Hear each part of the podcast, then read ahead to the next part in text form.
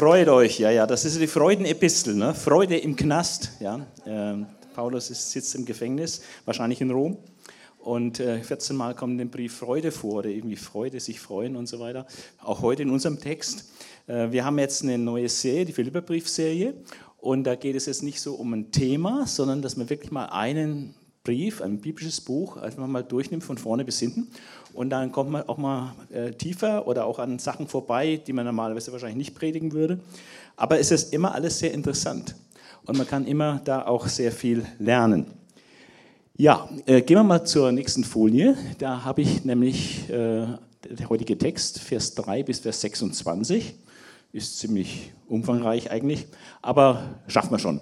Dann die nächste Folie haben wir dann die zweite Missionsreise des Paulus.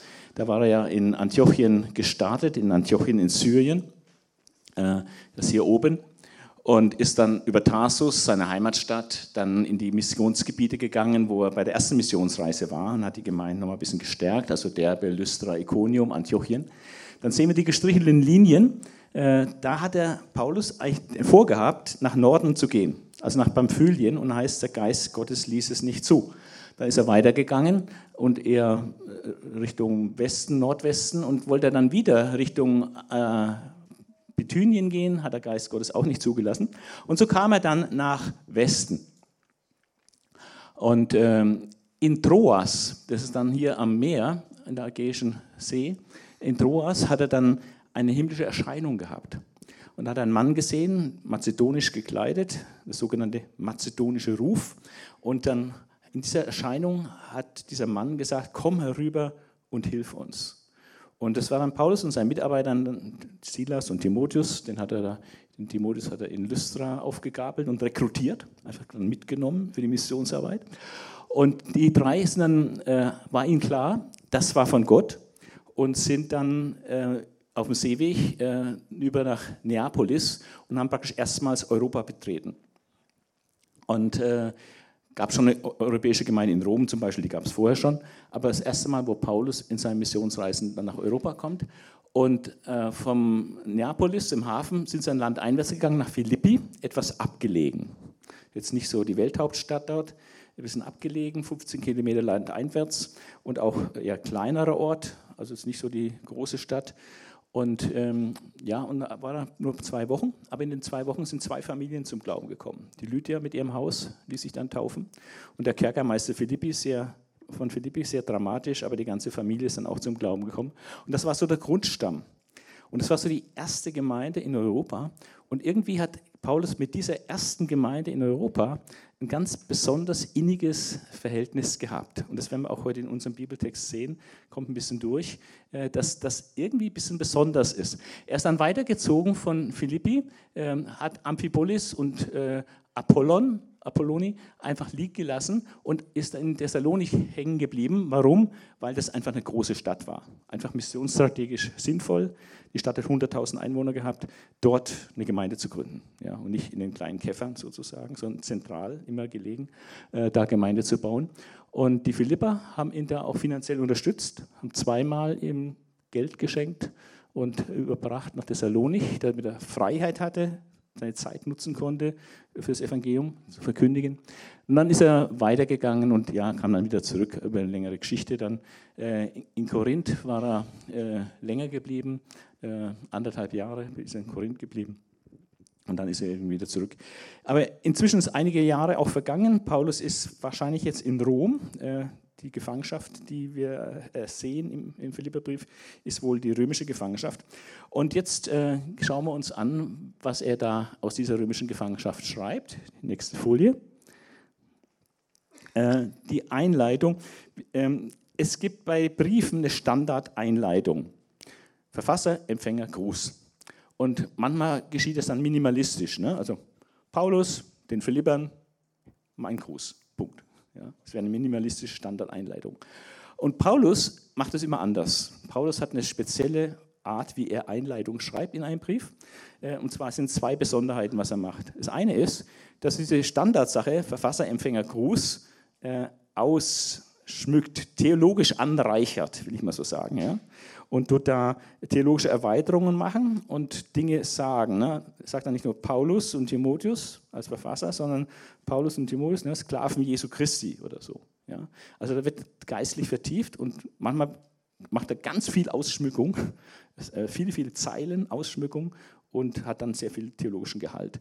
Das ist eine, also er schmückt diese Standard Sache, Verfasser, Empfänger, Gruß, schmückt er theologisch aus, reichert es theologisch an, um da einfach ja, geistliche Wahrheiten zu transportieren. Ähm, das Zweite, was er macht, ist, dass er etwas dazu macht. Er hält eigentlich immer dann eine Vorrede noch, bevor er eigentlich zu seinem Briefinhalt kommt. Eine Vorrede. Und so auch hier. Äh, er erweitert praktisch den Briefeingang durch eine Vorrede. Dann schauen wir uns diese Vorrede an. Äh, die Briefgliederung, Verse 3 bis 26, hat dann, ergibt sich dann, wenn man das so inhaltlich ein bisschen anschaut, äh, dass es dreiteilig sind. Wir haben die Vorrede, äh, die dann noch zum Briefeingang gehört, Verse 3 bis 11. Dann gibt er eine Lagebeschreibung, wie es ihm so ergeht da im Gefängnis, wie die Situation, diese äußerliche Situation so ist. Und dann der dritte Teil, was wir heute besprechen, ist eigentlich geistlich gesehen eigentlich der tiefste Teil, wo es am meisten tief geht, ähm, ist, dass er über Zuversicht spricht. Das eine ist eher die äußere Lagebeschreibung und das andere ist die innere Lage, wie es in seinem Herzen ausschaut in dieser Situation. Und das kann man mit einem Wort wunderbar zusammenfassen: Zuversicht. Ja. Okay, aber jetzt gehen wir erstmal in die Vorrede. Denn die Vorrede hat auch drei Teile ähm, und die besteht aus Dank, Verlangen und Bitte.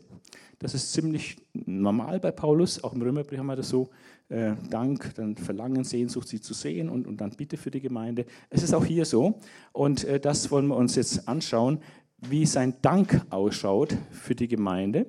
Ähm, und da ist es dieser Text, die ersten Verse 3 bis 7. Ich danke meinem Gott bei jedem Gedenken an euch, alle Zeit, in jedem meiner Gebete für euch alle wobei ich mit Freude das Gebet verrichte. Also Paulus hatte ja viel Zeit jetzt im Gefängnis. Ähm, da hat er auch viel, das hat die Zeit hat er genutzt, auch vor allem zum Beten. Ja. Und, äh, und er hat für die ganzen Gemeingebete, wo er gegründet hat und so, und hat geistliche Gebetsanliegen gebetet. Ähm, und, und wenn er an die Philipper gedacht hat, da hat er eigentlich immer erstmal gedankt. Ja. Also der Dank. Äh, ich danke meinem Gott bei jedem Gedenken an euch, also Gedenken im Gebet, an euch alle Zeit, in jedem meiner Gebete für euch alle, wobei ich mit Freude das Gebet verrichte. Das war nicht bei allen Gemeinden so. Also mit Korinth hat er oft auch mit Seufzen gebetet. Ja? Da gab es viele Probleme.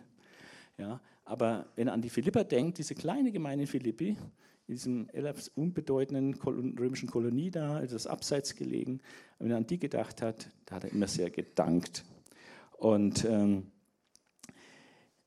wofür hat er gedankt? Einen bestimmten Punkt nennt er hier. Und das ist wichtig, den wirklich zu erfassen, was, was das beinhaltet. Er sagt, wegen eurer Teilnahme am Evangelium. Wegen eurer Teilnahme am Evangelium. Ihr habt am Evangelium teilgenommen. Manche übersetzen auch wegen eurer Gemeinschaft am Evangelium.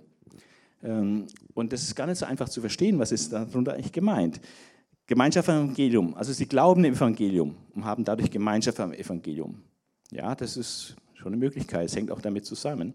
Aber das, was als Gemeinschaft steht, Koinonia im Griechischen, das kommt auch so etwa elfmal vor oder so, bedeutet eigentlich Teilhaberschaft. Das ist eher wie so bei einer Firma, äh, wo es so Teilhaber gibt und die praktisch verantwortlich sind für das, dass es läuft. Und, ähm, und diese Philipper, die haben nicht nur das Evangelium angenommen und geglaubt, sondern die haben von Anfang an, und das sagt er hier, vom ersten Tag an bis jetzt, das sind einige Jahre vergangen, waren sie Teilhaber. Also sie haben nicht nur das Evangelium angenommen, sondern waren praktisch Gesellschafter in Sachen Evangelium. Das heißt, sie haben beigetragen, dass das Evangelium ausgebreitet wird. Und wie haben sie das gemacht? Die haben gebetet, und die haben auch sich finanziell beteiligt an der Missionsarbeit von Paulus, wie keine andere Gemeinde. Obwohl die auch nicht viel Geld hatten, wie wir noch sehen werden. Also, das ist der Grund, weshalb er so dankt für sie, weil die vorbildlich sind in dieser Sache, dass sie an dieser Evangeliumsausbreitung, an diesem Unternehmen Evangelium in die, Welt bringen, aktiv beteiligt waren. Vom ersten Tag an bis jetzt.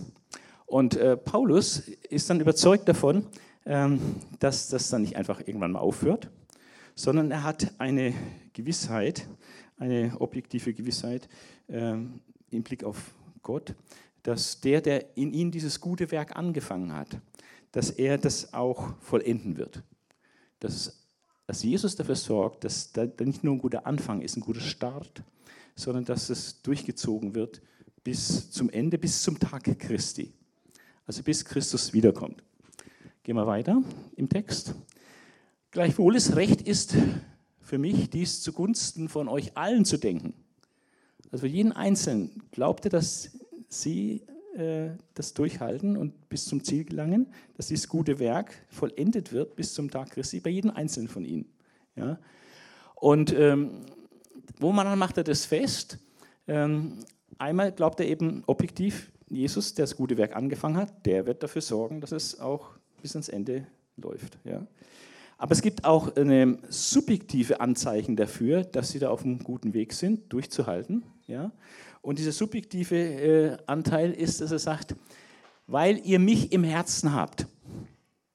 Das ist im Griechischen etwas schwierig, weil dieser Satz kann tatsächlich in zwei Richtungen übersetzt werden, einfach grammatikalisch möglich. Und in manchen Bibelübersetzungen oder in den meisten Bibelübersetzungen haben wir sogar, weil ich euch im Herzen habe. Gibt einen ganz anderen Sinn.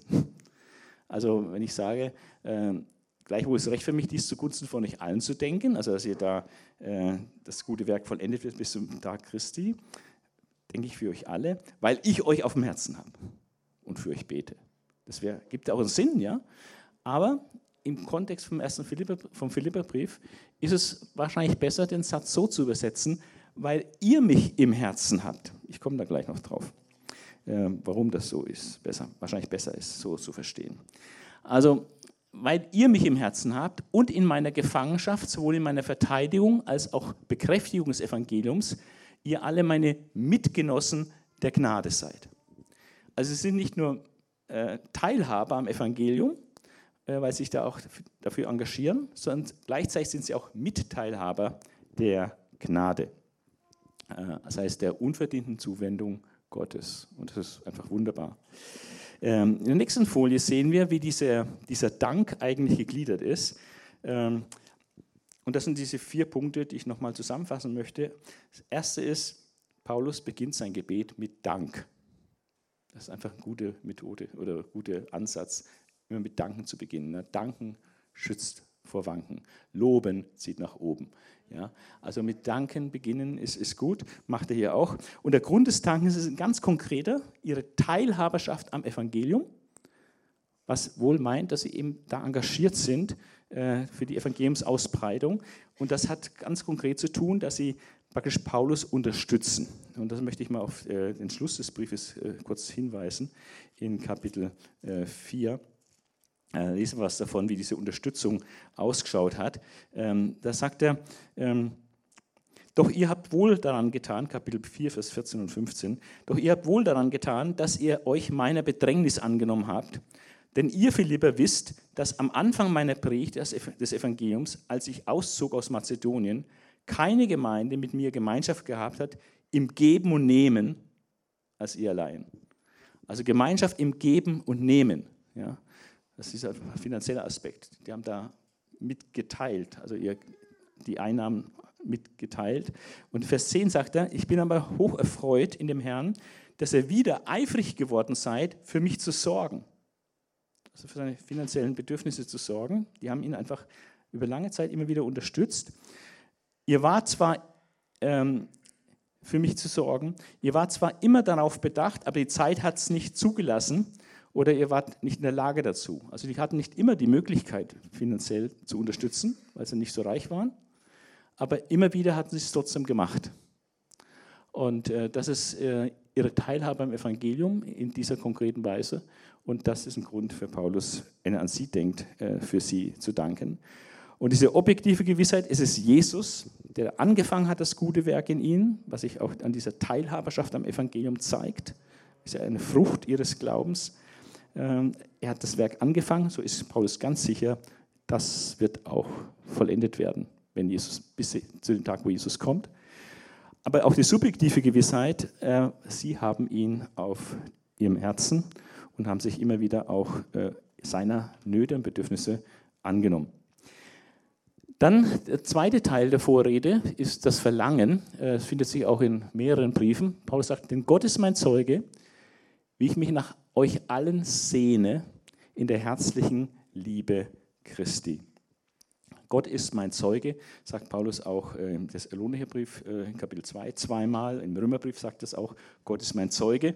Also das dient dazu, ähm, um die Sache enorm zu bestätigen. Ja, es ist wirklich so. Gott ist mein Zeuge. Ja. Ähm, und dann die Sehnsucht des Paulus nach seinen Gemeinden zeigt sich auch im 1. Thessalonicher Brief 3, Vers 6 und auch im Römerbrief, auch im zweiten Timotheusbrief. Merkt, Paulus hat, ist ja nicht um, äh, also das sind Gefühle auch dabei, Verbindungen dabei. Er hat eine Sehnsucht, ein Verlangen nach Gemeinden, sie wieder zu besuchen, sie zu stärken, mit ihnen Gemeinschaft zu haben und so weiter. Es ist einfach nicht einfach nur ein Job oder so für ihn, das ist eine herzliche Verbundenheit äh, mit den Gemeinden, die er gebaut hat, weil es einfach Menschen sind. Und von daher ist er nicht nur eine Aufgabe erledigt, sondern er hat diese menschliche Verbundenheit mit den Leuten gepflegt. Und zwar, ich sehne mich in der herzlichen Liebe Christi. Und da ist nicht das Wort Agape für Liebe verwendet, sondern das Planchna. Das Planchna. Und das ist, ähm, hat eine andere Betonung. Äh, das bedeutet mir die Empfindungen, die tiefen Gefühle. Und dieses Wort Splankna äh, wird auch bei Jesus verwendet an zwei Stellen, äh, wo er diese tiefen Gefühle hat. Einmal in Matthäus 9, Vers 36, wo Jesus das Volk sieht, dass es verschmachtet ist und vernachlässigt, ermattet, vernachlässigt wie eine Schafhirte, Schafherde ohne Hirten. Also praktisch diese innere Verkommenheit diese innere Bedürftigkeit. Und dann heißt es, Jesus wurde innerlich bewegt. Und dieses Wort innerlich bewegt ist dieses Wort, was hier vorkommt. Dieses inneren, tiefe Gefühle, Empfindungen, Mitleid, Erbarmen. Ja. Und das hat Paulus auch, weil es die Art Jesu ist. Aber nicht nur von dieser inneren, äußeren, äh, von dieser inneren Zustand eines Volkes, wenn es ermattet ist, vernachlässigt ist, ohne Führung, ja? Sondern es gibt eine andere Stelle, wo auch Jesus diese äh, tiefe Ergriffenheit und diese, dieses Erbarmen zeigt. Und zwar, als das Volk kam mit ihren vielen Kranken, ja? wo diese äußeren Nöte so sichtbar sind. Und das sollte auch uns so gehen, wenn wir Kriegsopfer sehen, Flüchtlingsopfer, wenn wir arme Menschen sehen, Menschen, die Unrecht und Gewalt erleiden, wenn wir Leute sehen, die jetzt durch ein Erdbeben geschädigt sind, so, dann muss sich irgendwo die Eingeweide drehen, ein Stück weit. Und das ist die Art Jesu. Ja, das hat sich bei Jesus auch gezeigt. Wenn er die äußeren Bedürfnisse, Nöte gesehen hat, die Krankheit, dann hat er dieses innere Erbarmen gehabt, das Empfinden eines tiefen Mitleids. Und äh, das ist auch die Art von Paulus. Er, er sehnt sich nach ihnen in der herzlichen Liebe Jesu weil er weiß natürlich auch, äh, die haben auch noch manche Nöte und Probleme und äh, er möchte ihnen da auch gerne dienen und helfen. Zur nächsten Folie. Ähm, wir kommen jetzt zu, dem, äh, zu der Bitte. Das erste war ja der Dank, dann, dann sein Verlangen und jetzt eine Bitte. Und Paulus ähm, hat einen konkreten Punkt, worauf er sich konzentriert bei dieser Bitte. Also tut nicht zehn Sachen beten, sondern er fokussiert das auf, spitzt es zu auf eine ganz bestimmte Sache, die ganz wesentlich ist. Und ich bete darum, dass eure Liebe noch mehr und mehr überströme in Erkenntnis und jederlei Urteilsvermögen. Irgendwie hat die Folie die Korrektur nicht angenommen. Also, ich habe das noch korrigiert. Ähm, es soll besser übersetzt heißen, und ich bete darum, dass eure Liebe noch mehr und mehr überströme durch Erkenntnis und jederlei Erfahrung. Ja. Also das ähm, ist die bessere Übersetzung. Ähm, das ist Inerkenntnis. Ich habe den Satz auch selber immer falsch verstanden. Ich habe immer gedacht, die, die Liebe soll so überströmt sein, dass es dann zu mehr Erkenntnis und zu mehr Urteilsvermögen oder zu mehr Erfahrung führt. Aber das ist gar nicht der Sinn, das ist genau andersrum. Dieses In ist nicht das Ziel, sondern ist das Mittel. Also es ist ein Instrumentativ, grammatisch ausgedrückt. Und ich bete darum, dass eure Liebe noch mehr und mehr überströme mittels oder durch das Mittel der Erkenntnis und jederlei Erfahrung. Das heißt, es geht um die Liebe. Es geht, dass die Liebe überströmen wird, dass sie immer mehr wächst. Und zwar durch zwei Hilfsmittel, die, das, die helfen, die unterstützen, dass die Liebe weiter wächst. Das eine ist Erkenntnis, vor allem geistliche Erkenntnis durch Bibelstudium, indem man Jesus erkennt und so weiter. Durch Erkenntnis äh, kann die Liebe wachsen. Und das andere, wodurch Liebe wächst, ist, sagt er, jederlei oder jeder Art von Erfahrung. Das heißt, durch deine Lebenserfahrung, was dir begegnet, in allen möglichen Kontexten, Zusammenhängen, ja, soll eigentlich dienen, äh, dass deine Liebe größer wird. Ja, dass deine Liebe größer wird zu den Menschen und auch zu Gott. Äh, es geht um die Liebe. Ich bete darum, dass eure Liebe noch mehr und mehr überströmet durch Erkenntnis und jederlei Erfahrung, damit ihr prüft, worauf es ankommt. Kann man auch sagen, was das Wesentliche ist. Und zwar, was das Wesentliche ist aus Gottes Warte. Das ist das, was dahinter steckt.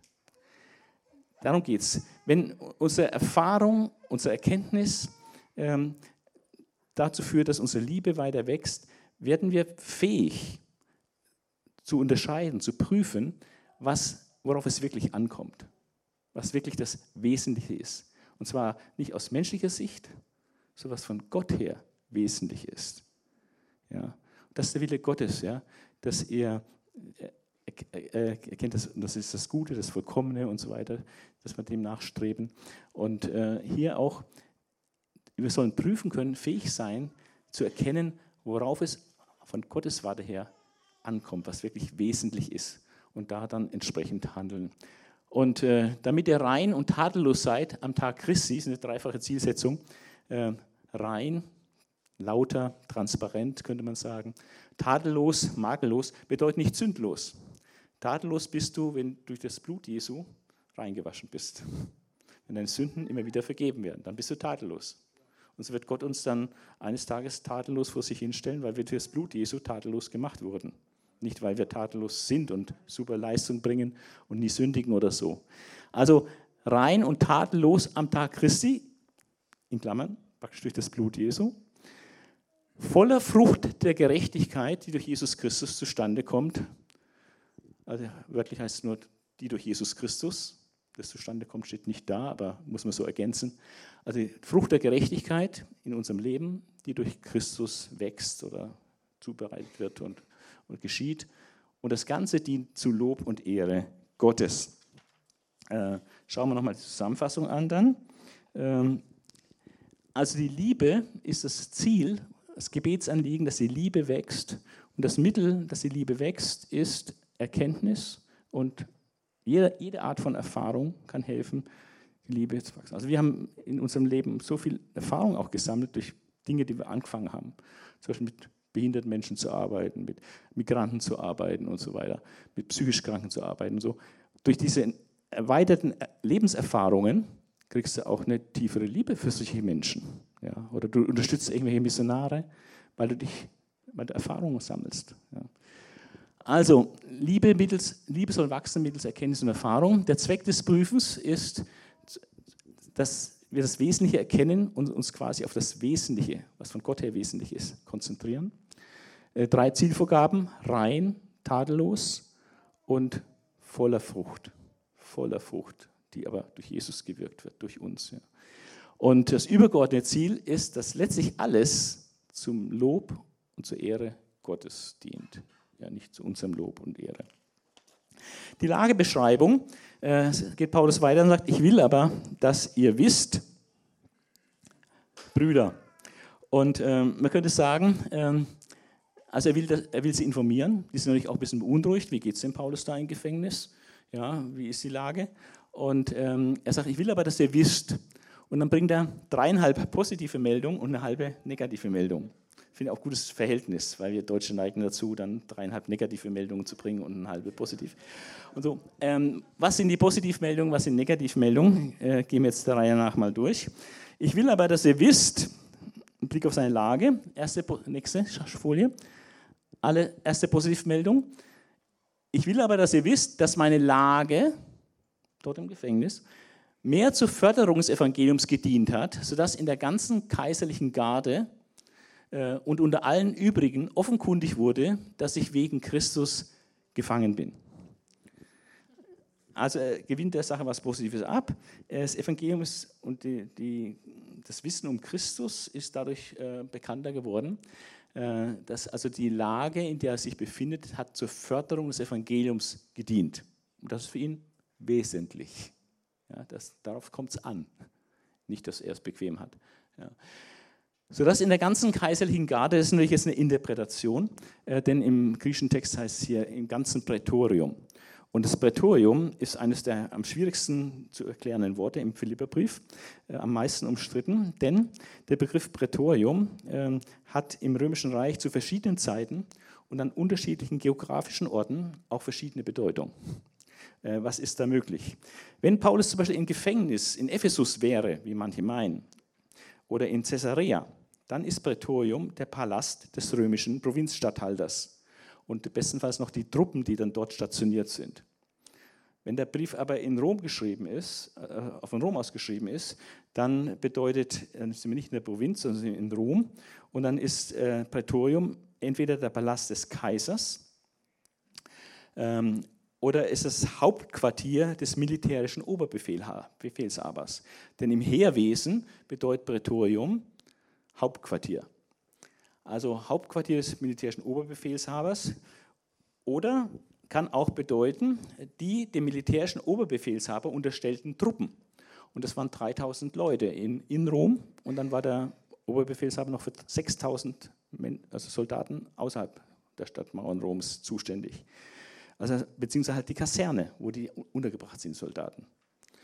Und deswegen die Übersetzung hier, dass seine Lage, dass er da jetzt schon so lange im Gefängnis ist, in Rom eingebuchtet ist und auf seinen Prozess wartet und immer wieder bewacht wird von Soldaten und so.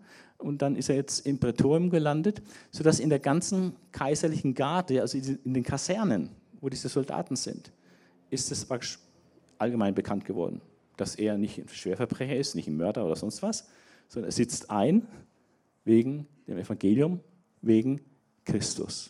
Und dann kann man sich vorstellen, dass die Heiden, die keine Ahnung haben, sagen, warum ist er eigentlich im Gefängnis? Ja, wegen Christus. Ja, wer ist der Christus? Ja, da, da, da. Gibt es viel Gesprächsstoff, viel Klärungsbedarf. Ja. Und das dient dem Evangelium, das, weil Jesus Gesprächsthema ist. Ja, der sitzt wegen Jesus im Gefängnis. Ja, wer ist dieser Jesus? Wer ist dieser Christus? Warum ist so? Warum muss er im Gefängnis? Und so weiter. Ganz interessant. Und äh, wenn er sagt jetzt, dass im, in dieser ganzen kaiserlichen Garde, meine vielleicht sind nicht unbedingt alle, jeder einzelne dieser 3000 Soldaten da, aber unter dieser Soldatenschaft äh, ist praktisch das ein Thema geworden und bekannt geworden, allgemein gut, dass er wegen Christus gefangen ist. Und fantastischer Anknüpfungspunkt natürlich, ihnen dann das Evangelium zu sagen. Ähm, dieses Quartier war im Nord, war im Nordosten, östlichen Viertel in Rom, war dieses Quartier.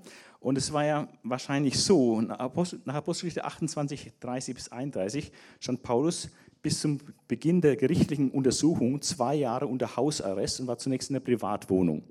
Da war ein Soldat, der ihn bewacht hat. Und da hat er Leute empfangen, auch die Synagogenvorsteher empfangen, hat denen geprägt, konnte sich ziemlich frei bewegen in dieser Privatwohnung.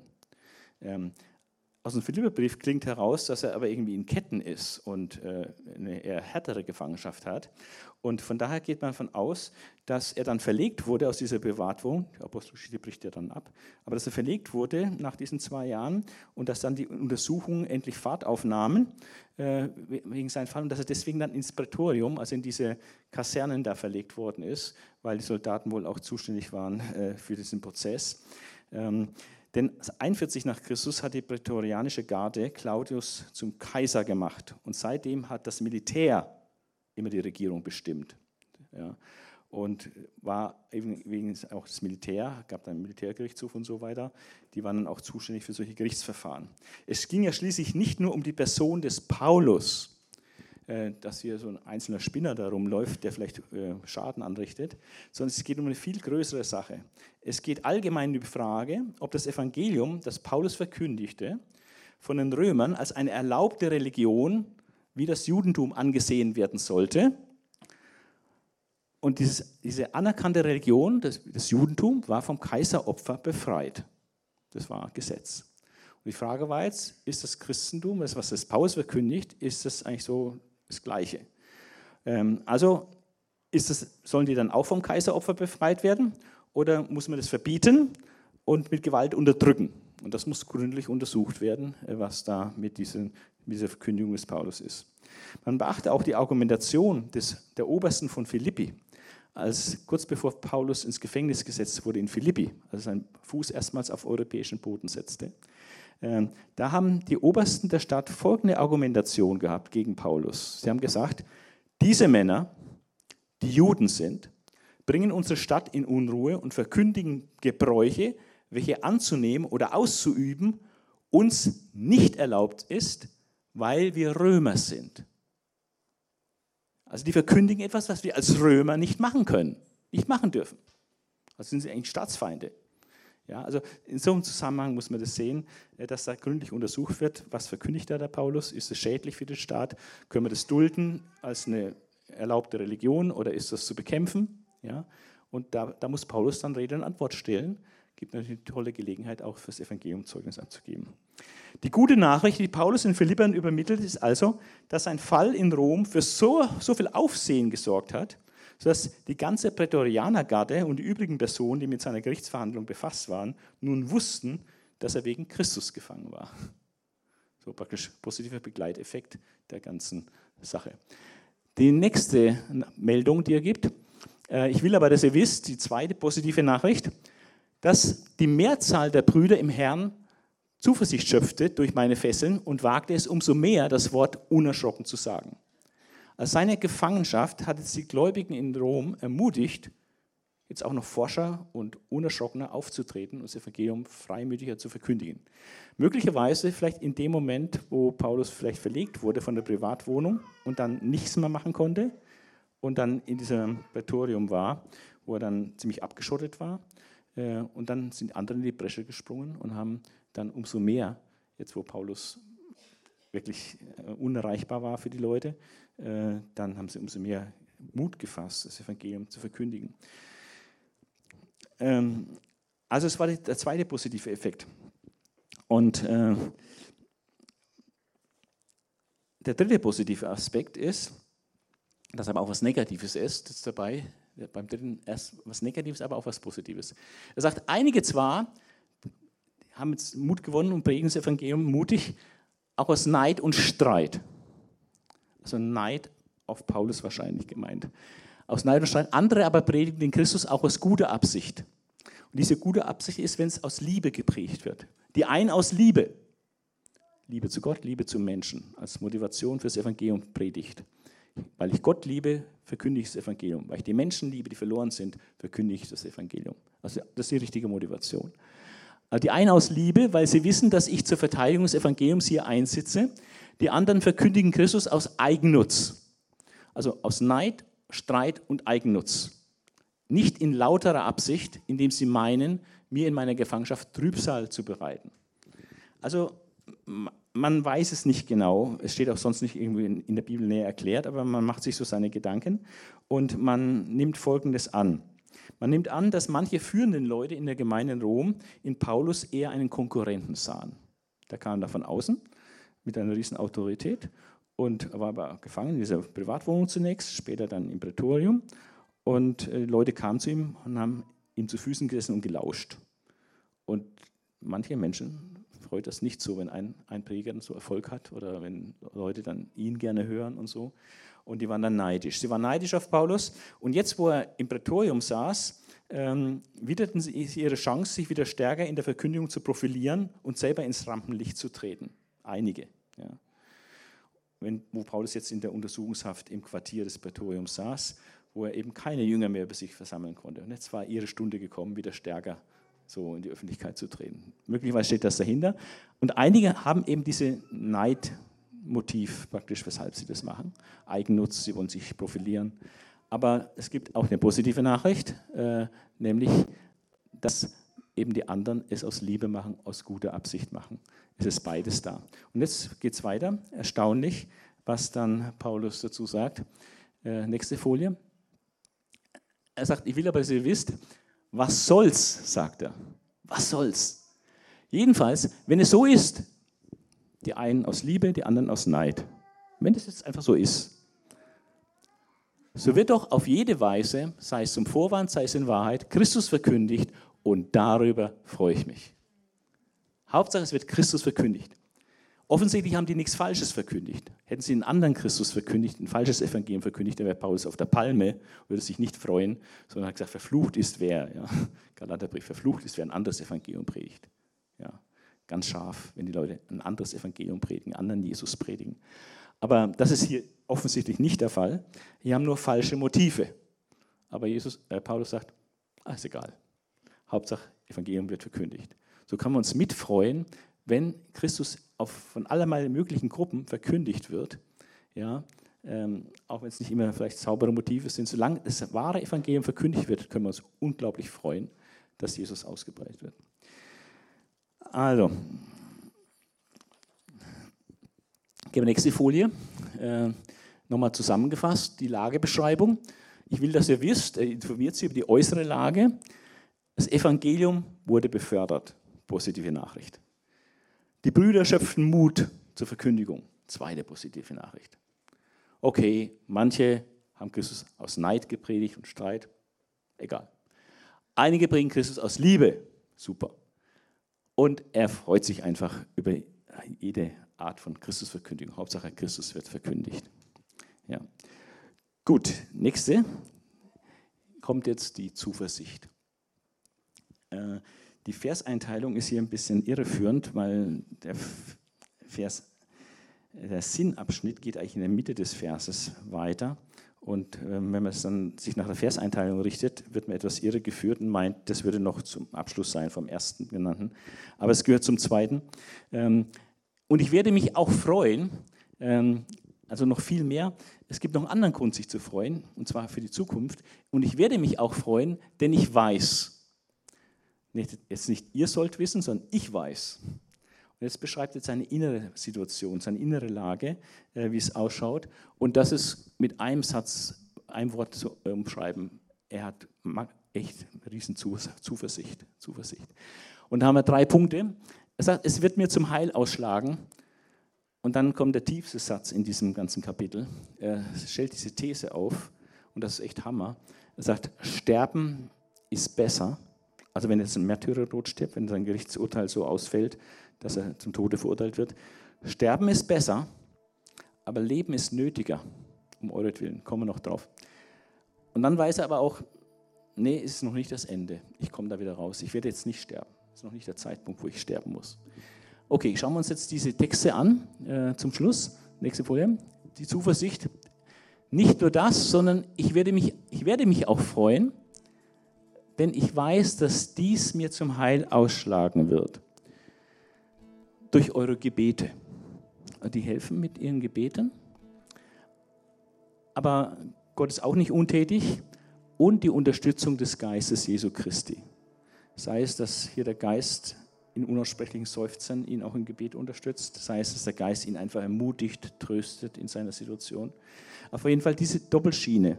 Gebete der Menschen und das souveräne Wirken des Heiligen Geistes zur Stärkung, zur Unterstützung. Und er sagt, er weiß, dass, dass ihn zum Heil ausschlagen wird. Wichtig ist jetzt zu sehen, dass für ihn, dass es zum Heil ausschlägt oder dass es gut wird, bedeutet nicht für ihn, dass er freikommt. Das könnte man meinen, ja.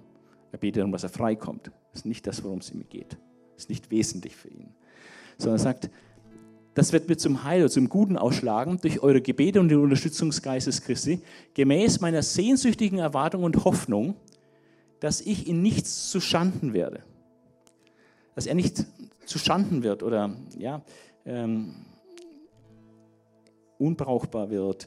Ähm, Es geht nicht um seine Befreiung aus dem Gefängnis, wie wir gleich sehen, dass ich nicht zu Schanden werde, sondern in großer Freimut der Rede, wenn er sich da verantworten muss vor Gericht, dass er einfach freimütig hat, einfach das Evangelium zu sagen, Christus zu bezeugen, äh, in großer Freiheit, ohne Angst und alles, ähm, sondern in großer Freiheit der Rede oder in Freimut, wie immer in der Vergangenheit, so auch jetzt, Christus groß gemacht werde, dass Christus erhoben wird, dass er groß gemacht wird. Das finde ich besser verständlich, als es verherrlicht wird. Das ist so fromm, aber weiß man was es bedeutet. Aber es geht darum, Christus groß gemacht wird. Da ist auch mega drin in diesem Wort im Griechischen. Ähm, dass Christus groß gemacht wird an meinem Leib, entweder durch Leben oder Tod. Es geht ihm nicht, dass er davonkommt. Das ist nicht die oberste Priorität, dass er überlebt, sondern dass Christus groß gemacht wird, äh, sei es durch Leben dass sein Leben freigelassen wird. Christus wird groß gemacht, er hat ihn da rausgeholt. Sei es durch Sterben, Christus wird groß gemacht. Er ist Christus treu geblieben bis zum Lebensende, hat ihn bezeugt, hat die Wahrheit bezeugt, ist dafür gestorben. Ist egal. Ja. Das ist die Zuversicht, die erste Zuversicht. Die zweite, äh, sind gleich durch. Ähm, für, mich, für mich nämlich bedeutet zu leben Christus, Christus ist sein einziger Lebensinhalt, sein, und zu sterben Gewinn. Wirklich Gewinn. Es bringt mir was. Es hat, ist ein Vorteil, sagt er. Sterben ist Gewinn. Es ist wichtig, dass wir diesen Satz behalten. Das Leben ist Christus und Sterben ist Gewinn. Sterben ist nicht die Katastrophe am Ende des Lebens, sondern Sterben ist der Übergang zum eigentlichen Leben. Und Sterben ist der Höhepunkt des Lebens. Und äh, die Bibel sagt auch, der Tag des Todes ist besser als der Tag der Geburt. Kann man mal nachlesen im Prediger. Äh, ein sehr provozierender Vers. Aber wenn man es von Gottes Warte ausschaut, ist es genau das. Er sagt, wenn aber im Fleisch zu leben, also wenn er jetzt noch weiterleben darf auf Erden, wenn aber im Fleisch zu leben, ist für mich Frucht der Arbeit bedeutet, also noch viel Frucht einfährt, weil er halt dient, ne? dann weiß ich nicht, was ich vorziehen soll. Ich habe die Qual der Wahl. Äh, beides gut, beide Optionen gut. Und er sagt, von beiden Seiten werde ich bedrängt, also ich habe irgendwie die Qual der Wahl. Ich habe Verlangen, abzuscheiden und bei Christus zu sein. Er könnte wirklich einen Abgang machen jetzt und bei Christus sein. Und er sagt, das wäre auch wirklich besser. Es wäre besser, jetzt einen Abgang zu machen und jetzt bei Christus zu sein. Es wäre viel besser. All das Elend und Leid nicht mehr auf dieser Erde, all die Mühsal. Er hätte einen neuen Leib, einen Leib der Sünde nicht mehr, wo er im Römerbrief ruft, ich elender Mensch werde dich erlösen von diesem Leib der Sünde und des Todes. Ja, auch ein Christ leidet an seinen Sünden. Also die ganze Ungemach und alles wäre alles vorbei. Er würde endlich ausruhen, wäre bei Christus, würde Christus schauen. Also es gibt nichts Besseres. Er sagt, es wäre auch besser. Und Gottes Warte ausgesehen ist es eigentlich besser, wenn ich jetzt einen Abgang mache. Ich habe Verlangen abzuscheiden und mit Christus sein. Denn das wäre viel besser. Falls ihr Verfolgung erleben müsst und es um die Frage geht, werde ich leben, werde ich sterben, dann denkt an diesen Vers. Denkt an diesen Vers. Wenn ich abscheide, es ist besser. Ich bin bei Christus. Ist schwer zu verstehen, ja, weil wir alle gerne auch leben.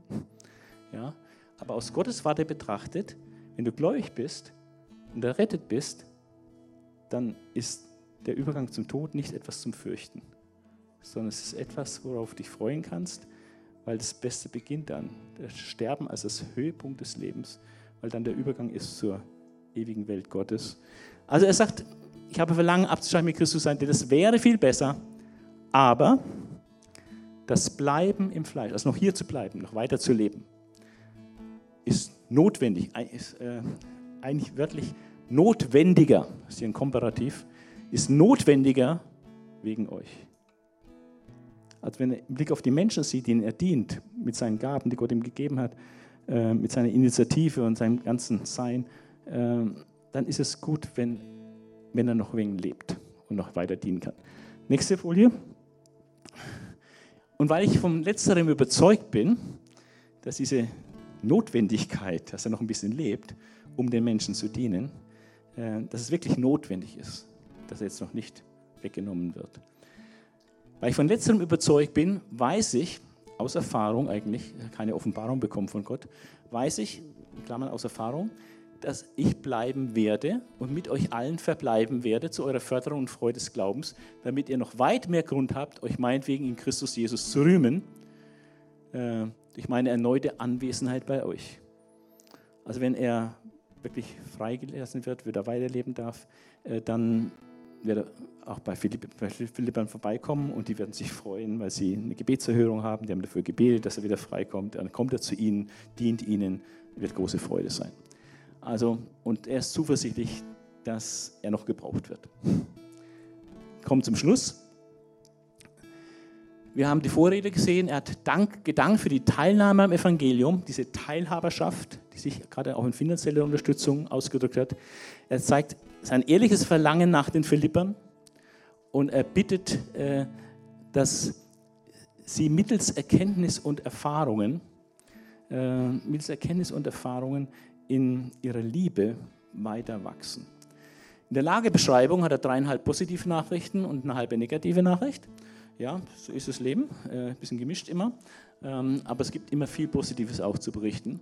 Und am Schluss äh, ist dann die Zuversicht, die er hat, äh, es wird ihm zum Heil oder zum Besten ausschlagen, egal wie es ausgeht, sei es zum Leben, sei es zum Sterben.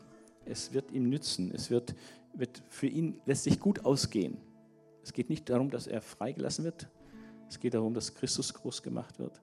Und das sieht er in jeder, jeder Option, wird Christus groß gemacht. Er muss nur treu bleiben. Ja. Es wird ihm zum Heil ausschlagen, egal wie es ausgeht.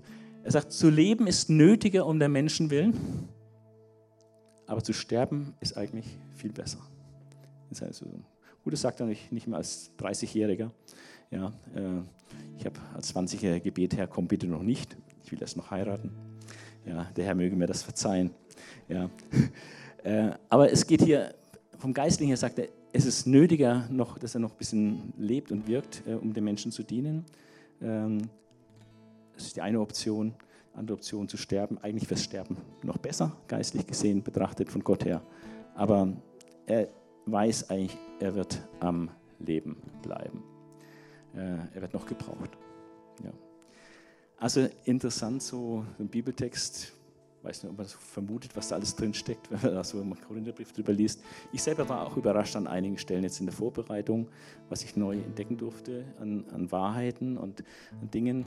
Und als Schlussplädoyer würde ich gerne mitgeben, äh, dieser steile Satz des Paulus, äh, ich weiß nicht, was ich wählen soll, ne? Leben, zu leben ist für mich Christus, zu sterben ist aber Gewinn. Und es ist wenn ich sterbe, wenn ich jetzt sterbe, eigentlich ist es besser, beim Herrn zu sein. Und äh, wir sollen jetzt nicht Todessehnsucht erlangen oder Selbstmord begehen, ganz sicher nicht. Ja, äh, es ist ja auch eine Gnade, dass wir leben dürfen und sollen dann die Zeit auskaufen, was Nützliches machen. Äh, aber wenn's, wenn wir mal in eine Situation kommen, äh, der Tod hat den Schrecken wirklich verloren. Wenn du bei Christus bist, hat der Tod seinen Schrecken verloren. Und Paulus sagt sogar, es ist besser zu sterben und beim Herrn zu sein. Und da ist natürlich, wenn man auf beiden Seiten hinkt, die Welt lieb hat und Christus ein bisschen lieb hat, ist es schwierig. Ich würde mir es nicht sagen, so ein Satz. Aber wenn du mit ganzer Hingabe bei Christus bist, dann kannst du den Satz dann auch sagen. Eigentlich ist es besser, Abgang zu machen, beim Herrn zu sein. Aber solange das noch nicht der Fall ist, volle Kraft voraus für Christus. Mein Leben ist Christus. Amen.